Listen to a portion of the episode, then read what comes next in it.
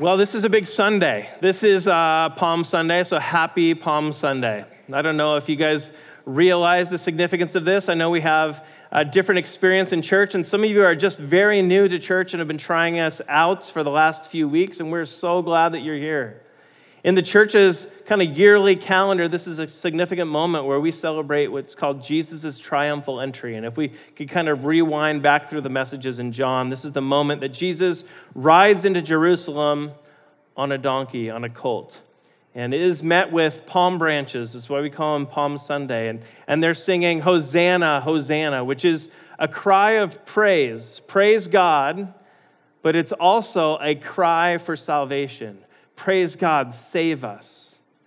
And this I can remember Jeremy and I, you saw him on the announcements. We got to take a, a trip to, to Jerusalem, and we stood on the steps of the temple, the very place where Jesus entered into the temple. And I remember looking and seeing these palm trees and wondering are these trees like the descendants of those palm trees in which the Israelites, the Jews, were waving these palms? And it was like a real surreal moment for me and then I learned in school, I learned that this was not the only Palm Sunday, actually, in Jerusalem, that there was as many as maybe 12 moments in Jerusalem where they ushered in a would be Messiah or Christ.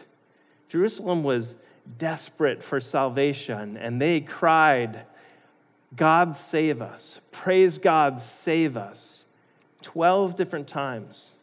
And all of those campaigns, those messianic campaigns, all came to an end with the force of Rome, except one.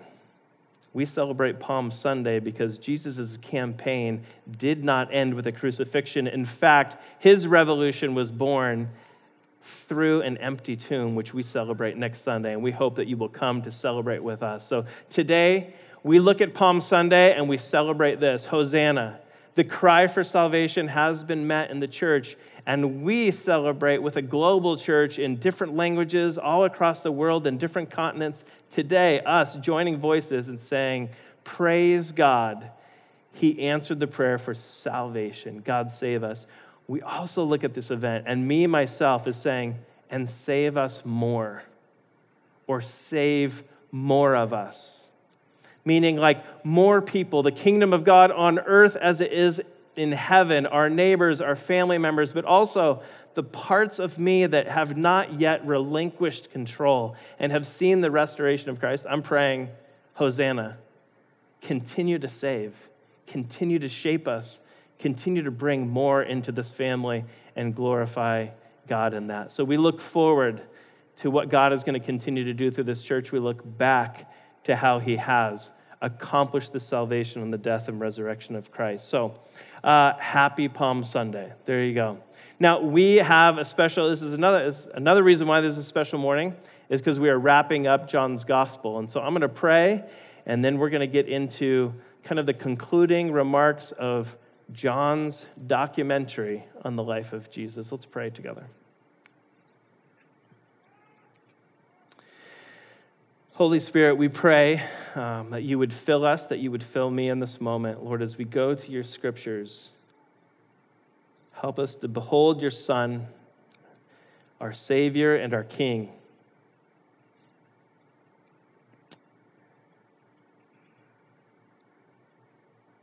Father, I pray uh, that you would inspire us where we need inspiration and you would breathe courage uh, uh, into us where we need courage. Lord, convict us where we need conviction. Challenge us where we need challenging. God, meet us where we're at today. We pray in Christ's name. Amen. There is a, a kind of scientific method to exegeting or understanding a text, where you're looking at what is the author's intent, why is John finishing his gospel this way uh, and, and what is true. And then there's this moment where a pastor prays and says, And why do we, why do we need to hear this today? And through prayer and walks, I feel like God has answered that prayer and He has a word for us today. I have had a very uh, ministry filled week. I, uh, I, got a text early this week, and, and it was someone that wrote these words I'm reaching the point of asking, Why me, Lord? And I know this person's story, and I know the last four or five years have been filled with difficulty. And what's coming out of her in this moment, in her pain, is like, why do I, why is this the story that God is writing for me? Um, in this church, we came to this church, Julie and I, and we were uh, in our young 20s, and we kind of fell under the mentorship of uh, a couple, the Goldens.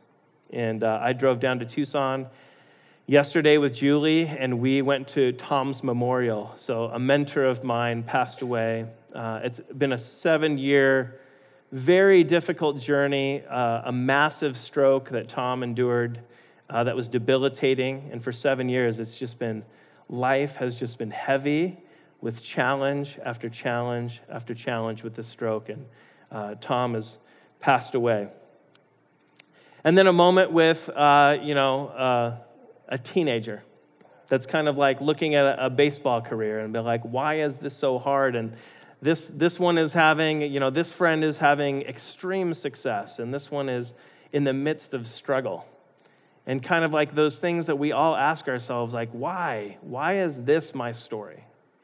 We have in this room a collection of those stories. Many of you dealing with chronic pain, chronic uh, family dysfunction, health and disease, addiction, maybe chronic rejection and loneliness, chronic marriage pain, uh, chronic financial setbacks. And they just keep coming. Unrelenting, chronic weakness or illness, and maybe some of us just even like chronic mistakes that have led to consequence. And I want to get right.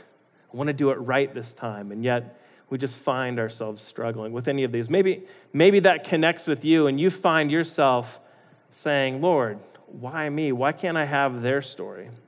And I feel like at the end of John's gospel, we're going to have a word of encouragement and a word of challenge from God this morning.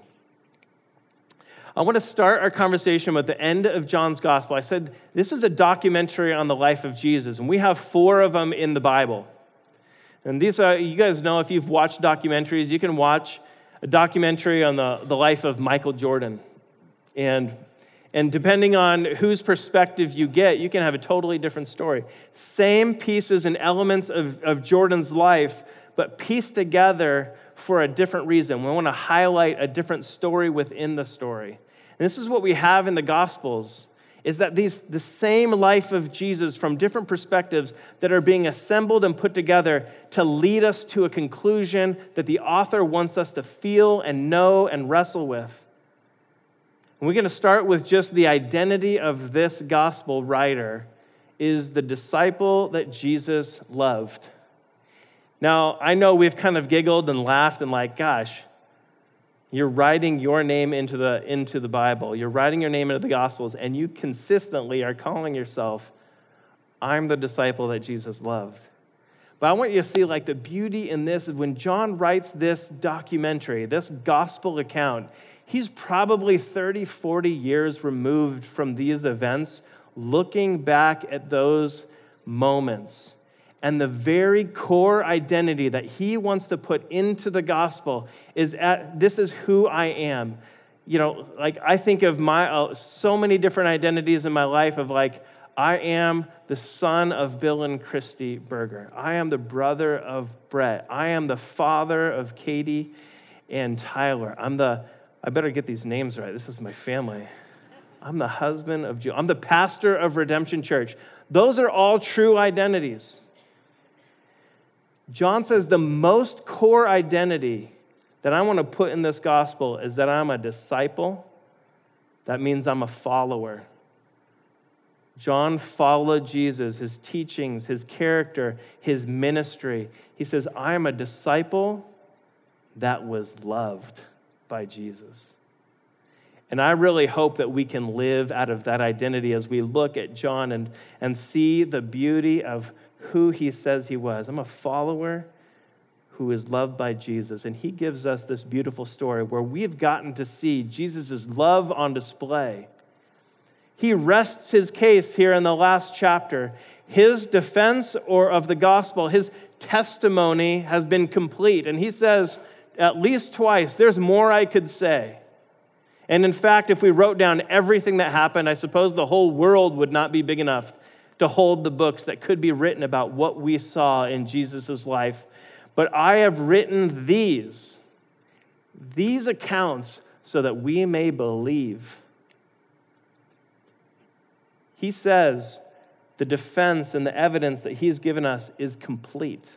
In fact, if you look at the structure of John, there is seven signs that he, he puts into the Gospels. Seven signs, the significance of seven is it's a number that means complete. It was his evidence is complete through these seven signs of who Jesus is and these seven I am statements that Jesus is Lord, Jesus is Yahweh, I am. We have these seven I am statements, and John says at the end of the gospel, I rest my defense. There's more I could say, but this is enough for you to believe. We look at how these documentaries, these gospels, finish, we can, we can have a clue as to what the author wanted us to feel, what the author wanted us to know, and what the author wanted us to, to do as a result of this story. In Matthew, if we looked at the, the end of the uh, Matthew's account of the gospel, we have the Great Commission. Uh, and he says, Go therefore. I've been, all authority has been given to me. Go into the world. And as you go, make disciples baptize them in the name of the Father, Son, and the Holy Spirit, and then teach them to observe or obey all that I have commanded. At the end of Matthew's gospel, we're left with the weight of wrestling with what is our role in this mission of God and how we make disciples and how we learn to obey Jesus. If we look at Mark's gospel, it ends a little bit more abrupt. That the women go to the tomb, and it's empty and there is an angel and he says the body is not here. He is risen. And you kind of have this moment where the women are bewildered or, or like uh, speechless and they're running to tell the disciples. That story kind of ends with this weight of the resurrection. Now all hope is lost in this crucifixion of the one hope messiah and then all of a sudden it ends with he is risen. Whoa I need to think about that. Someone's risen from the dead. If we have the end of Luke's gospel, we have breakfast. We have a seminary course on the Old Testament. He opens up the scriptures, the Old Testament, the, the Psalms, the prophets, uh, the Torah, the law, and shows how everything was leading to the death and resurrection of Jesus over a breakfast with Jesus. They had seminary, and then he says, I want you to go to Jerusalem and wait for the Spirit. Luke's gospel leaves us what is going to happen when the Spirit of God falls on these people. John takes us to the end of Peter's life. This is what John wants us to wrestle with this morning as we conclude in this documentary. And there's something that I believe he wants us to wrestle with. But I'm going to start with a parable. Matthew 13, 44. This is a story I can remember telling my children at bedtime often. And there might have been little fuzzy animals involved as I played out this story, probably dozens of times. Jesus said this parable to help explain what the kingdom of heaven is like. If you guys aren't familiar, the kingdom of heaven. This is the promise of the Gospels and all of Scripture is that God is going to reign on earth, that Jesus is returning to restore and reconcile all the things that sin has disordered on earth. And it's called the kingdom of God. It's the hope of the Christian faith. And he is trying to explain what the kingdom is like.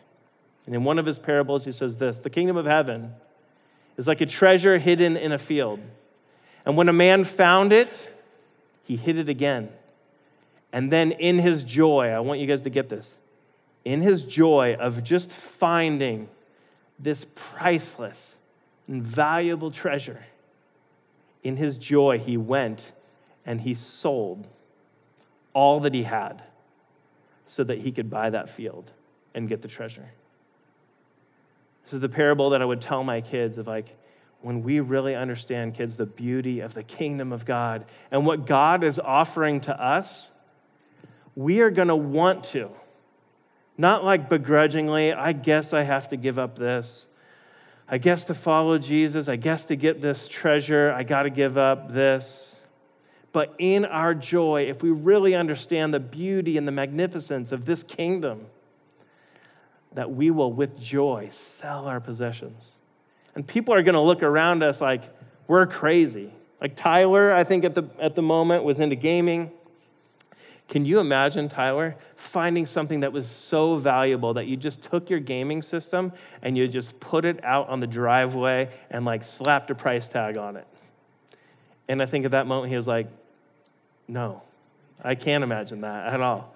And how foolish it would look is like all of our possessions make their way to the driveway and we're just slapping price tags on it. And we say like just like we sang that song like this has no value to me unless this is getting me that. And i want us to look at the end of john's gospel through that lens. The kingdom of god is like this. When you see it it's worth selling everything for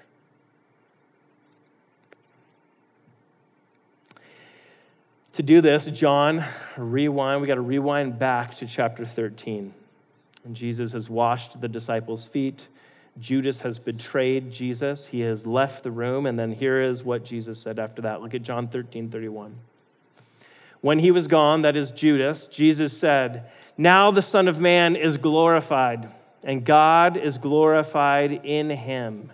Now, We've heard in the gospel, now is not the time, now is not the time, it's not the time. Jesus says, now, chapter 13, now the Son of Man is glorified. What is glory? Glory is this word that means weight. It's like magnificence. It's like uh, it's um, power. Like that is impressive. And right now, the Son of God is going to be glorified. Now is the time for God's magnificence to reflect off the Son. The character of God, the mission of God, the beauty of God is now going to be reflected through Jesus. Look at verse 33. My children, he says to his disciples, I will be with you only a little while longer, and you'll look for me. And just as I told the Jews, so I now tell you, where I am going, you cannot come. Now, Peter, we've watched in the Gospels his zealous attitude, like, I can do anything. I'm the most devoted, right? He's the one that is like the first one into the scene, like, always opening up his mouth first. He is zealous. And so, how does Peter respond to where I'm going? You cannot go. Here's what it says in verse 36. Simon Peter asked him, Lord, where are you going? Jesus replied, Where I'm going, you cannot follow. Jesus says, Now is the time for God to be glorified in me. Jesus is going to the cross. And he says, Where I am going, you cannot follow now. But then he says, You will follow later. Verse 37. Peter asked, Lord, why can't I follow you now? I love this statement. Peter, like us, hopefully, church is just saying, like, I want to be with Jesus. Wherever Jesus is going, I want to be there. I don't care where you're going. Jesus, I will lay down my life for you. In this, Peter, if we go back to the parable, Peter has seen the treasure hidden in the field. The kingdom of God, Christ, meaning king, has loved him.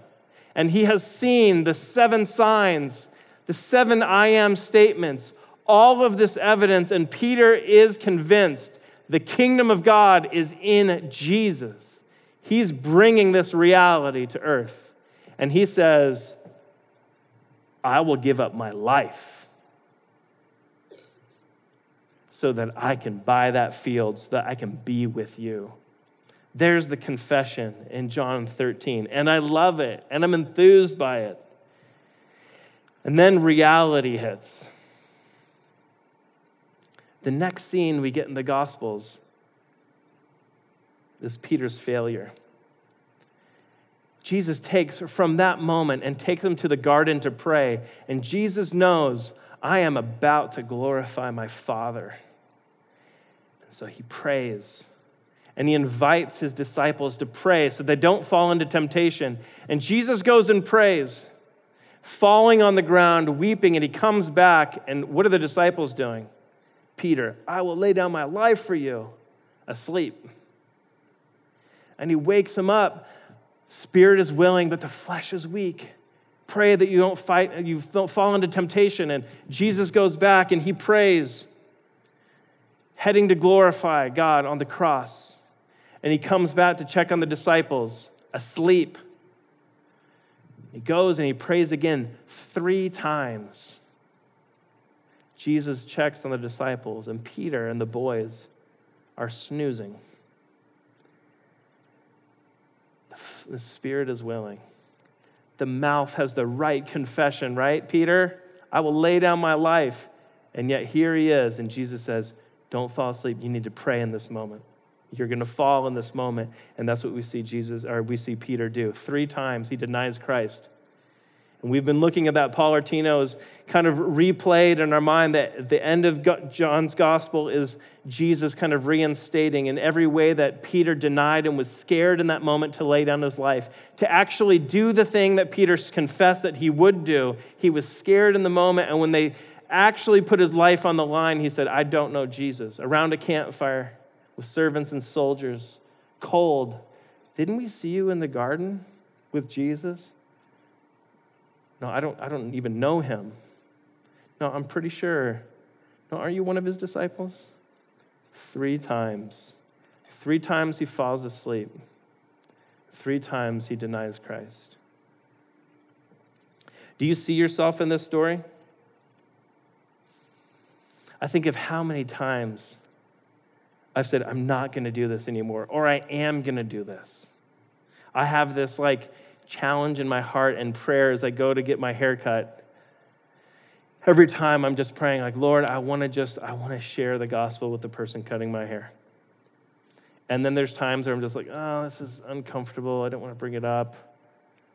Sometimes I'm like, oh, I'm just tired. I just want to like, just want to enjoy, just relax and get my hair cut. It's like, I'm going to share Jesus, and then I don't. And that might seem minor to you, but like there's times where uh, haven't we like said we've forgiven that person? Like Peter, what comes out of our mouth is we've forgiven. And yet the reality of that we're living in is when it comes to like interacting with that person, reconciliation and love and treating them with honor, there's still bitterness in us. The reality of where we're at is not matching the confession. I say I will give it, but I can't. I'm going to give this money to, to someone in need. I, I heard about this need. I'm, I'm pledging this money to them, and then something else comes up, and that money gets spent somewhere else. I'm going to stop going to that website, and yet you're returning. I'm going to stop the, the sexual immorality in this relationship, and yet you find yourself revisiting. You know what? I'm going to stop the lies. I'm going to stop pretending. And then before you can even catch it, you find yourself again. Peter's reality is our reality. That as much as we understand the kingdom of God and its beauty, and we confess, like, yes, the spirit is willing, but the flesh is weak. In that moment, we, along with Peter, would rather choose keeping our life and distancing ourselves from God rather than losing our life and drawing near to God. That's the reality. Peter is a failure in the parable. And we have different, we have the rich young ruler, which is another like living parable of the treasure hidden in the field. Jesus meets this young ruler and says, uh, uh, you know, this, the dialogue is about what does it take to get eternal life? How can I be saved? And what does the law say? And keep these commandments. The, the, the young man says, I've done all of that. I've kept those rules. And Jesus points to the one thing in his life that is hindering him from actually experiencing the kingdom of God. And he says, okay, for this one, it's the possessions. And he's wealthy. He says, take your possessions. I want you to sell all of them do you hear the parable? Sell all of them, give to the poor, and come, follow me, be with me. The rich young ruler is a failure of the parable because he was wealthy and he wanted to hang on to this life rather than give it away. We also have Zacchaeus. Zacchaeus is a great example of this. He meets Jesus, and in one meeting, He's loved by Christ. He sees the kingdom of God, and immediately, what do you see Zacchaeus doing? Selling his, like, not selling his possessions, but giving away his wealth, undoing the wrongs and injustice that he did with his money, giving to the poor. You see this repentance happen in his life. Here's what I want to encourage us with. In every way that our lives do not match this confession, in every way that we have failed in this parable, I have good news. Jesus does not fail. He has answered the Hosanna prayer. Praise God, save us. And Jesus is the one who found the treasure in the field, the kingdom of God, bringing the reality of God's reign on earth as it is in heaven. And he saw it, the opportunity, the mission of it, and he came and he gave his life for it on a cross for us. I want us to look at John 17, uh, 1 through 3.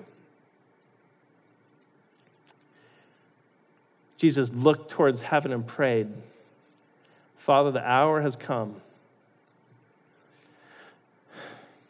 Glorify your Son, that your Son may glorify you. Like, put on display the beauty, the magnificence, the weight and the power of God. Put it on display.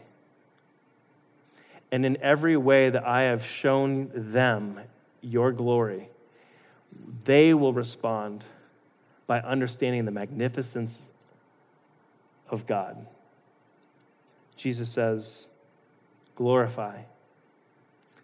It says, For you have granted him authority over all people, that he might give eternal life to all of those that you have given him. Verse 3. Now, this is eternal life.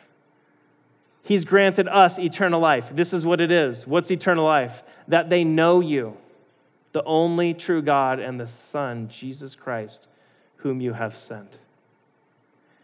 Do we see ourselves in this story? In this story, if we look at the parable, the treasure is the kingdom of God, it's eternal life. And Jesus is willing to go to the cross and empty himself of his divine rights, not counting it as something to be grasped or held on to, not using his divine privilege for his own purpose, but emptying himself, becoming human, to the, becoming a servant, becoming obedient to the point of death He's paying for the field that he might join God and us.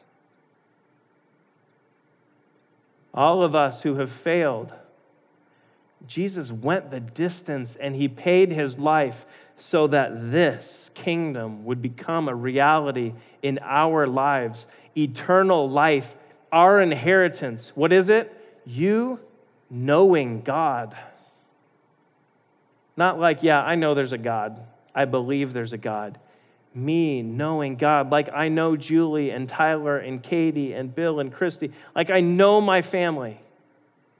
Knowing God. You can know your Creator and you can live under His good reign. Why?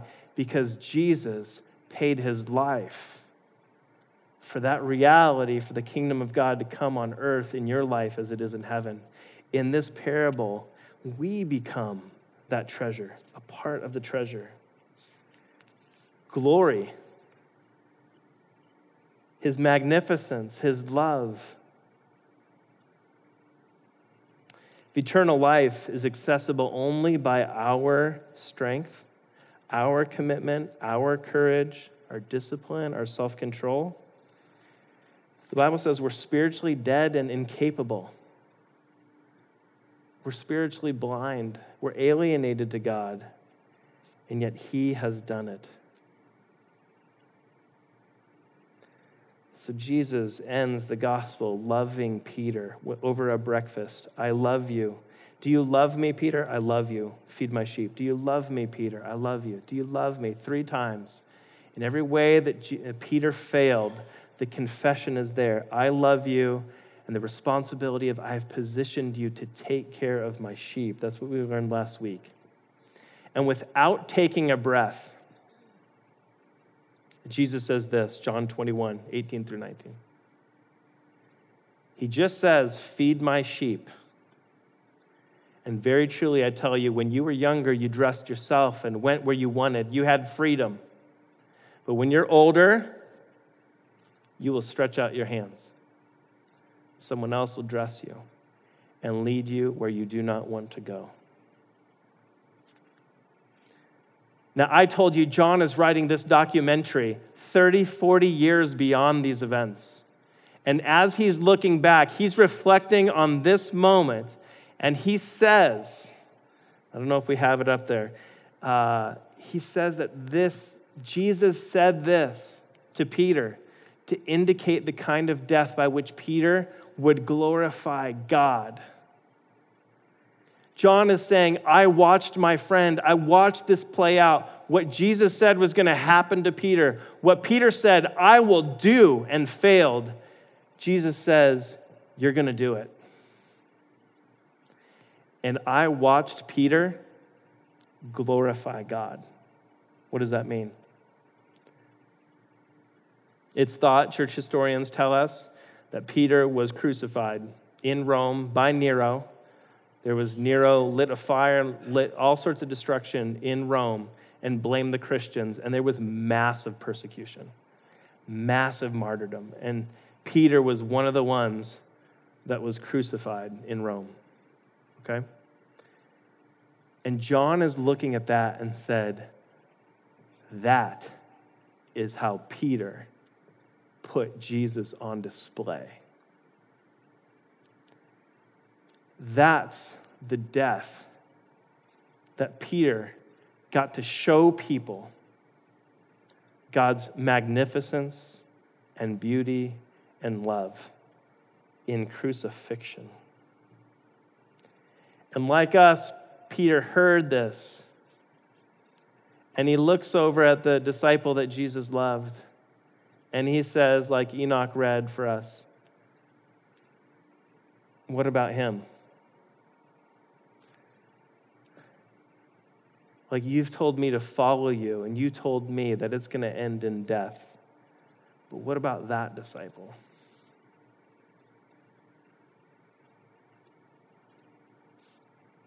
I feel that.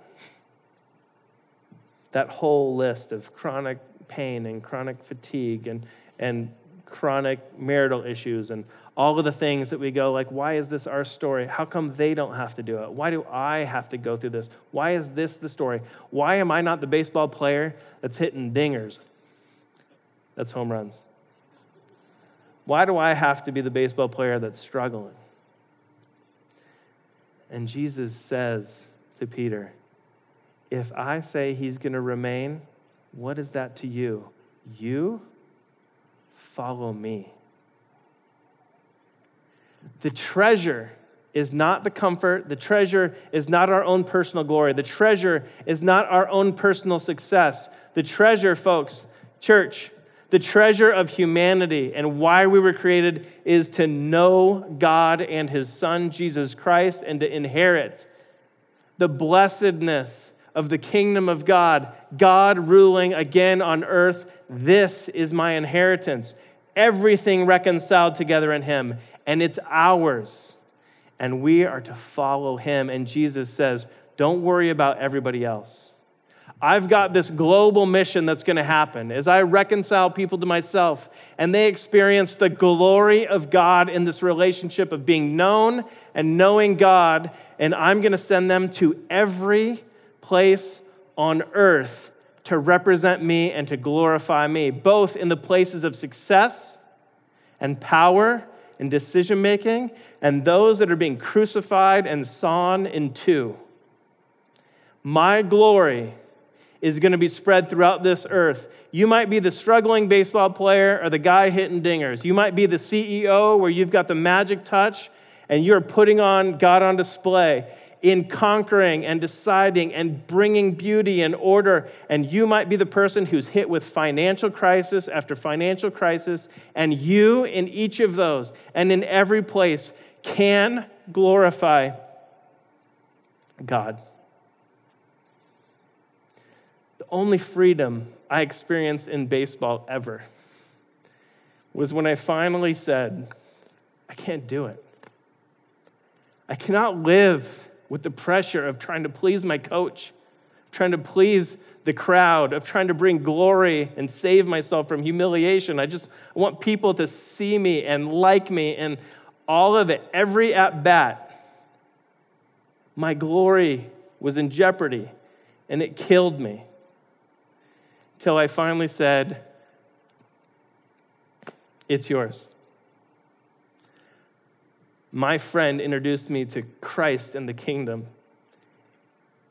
And I was willing to say, like, it's not about my glory anymore. I want that. I just want to be with Jesus. And I can remember getting in the batter's box and hitting the plate and saying, Lord, if I strike out, I will glorify you back in that dugout. I will continue to love my teammates. I will have a good attitude and I will work hard.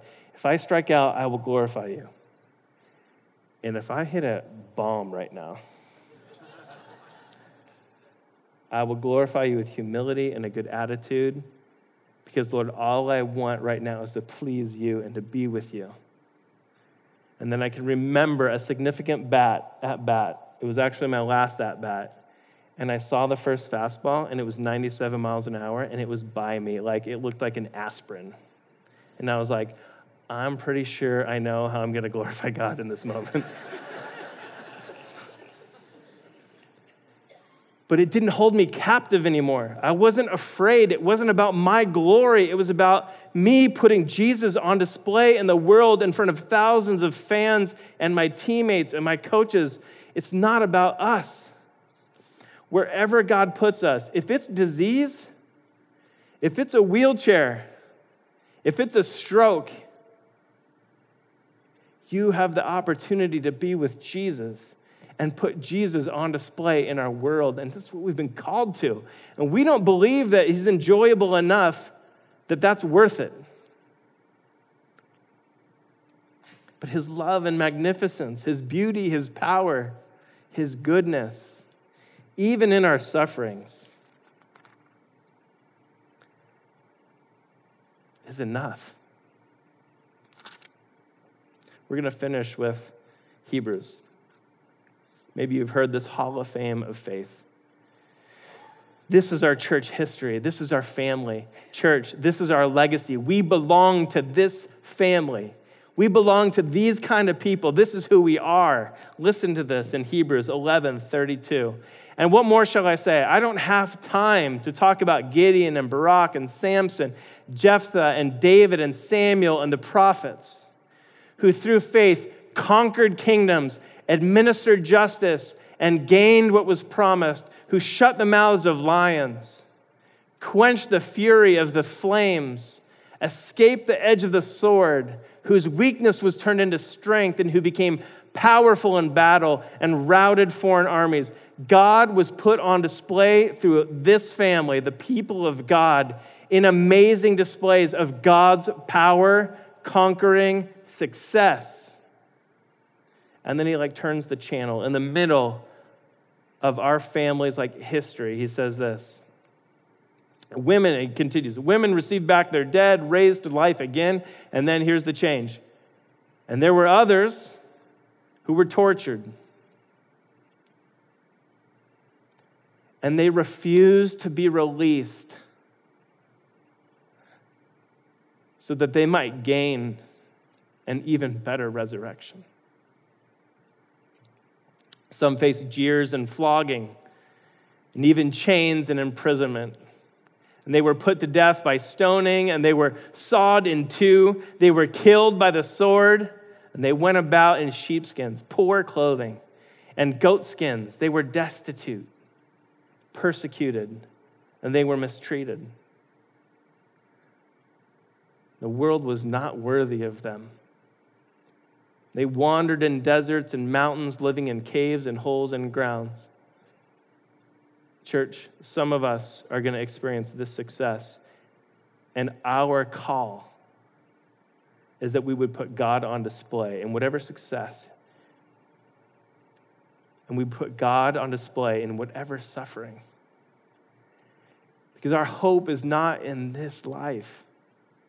Our hope is not in this circumstance and in this outcome. Our hope is in we get to inherit the true treasure.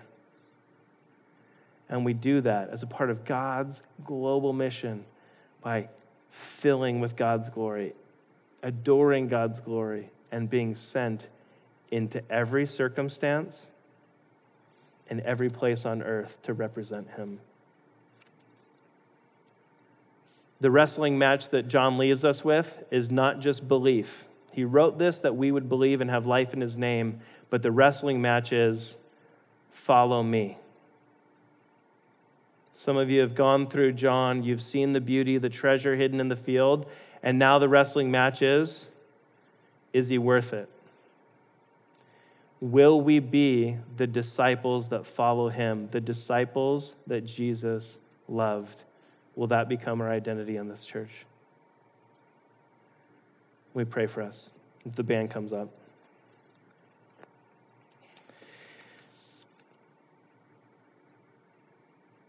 Glory.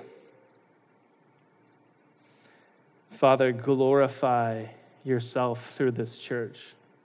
As you glorified the Son and the Son glorified you, Lord, allow us the love the patience, the endurance, the courage, the steadfastness, the self control, the joy, the goodness, the kindness, and gentleness of our Father to be displayed through us in our pain and in the low positions of weakness and bad circumstances and in the mountaintop experiences of power and success, Lord.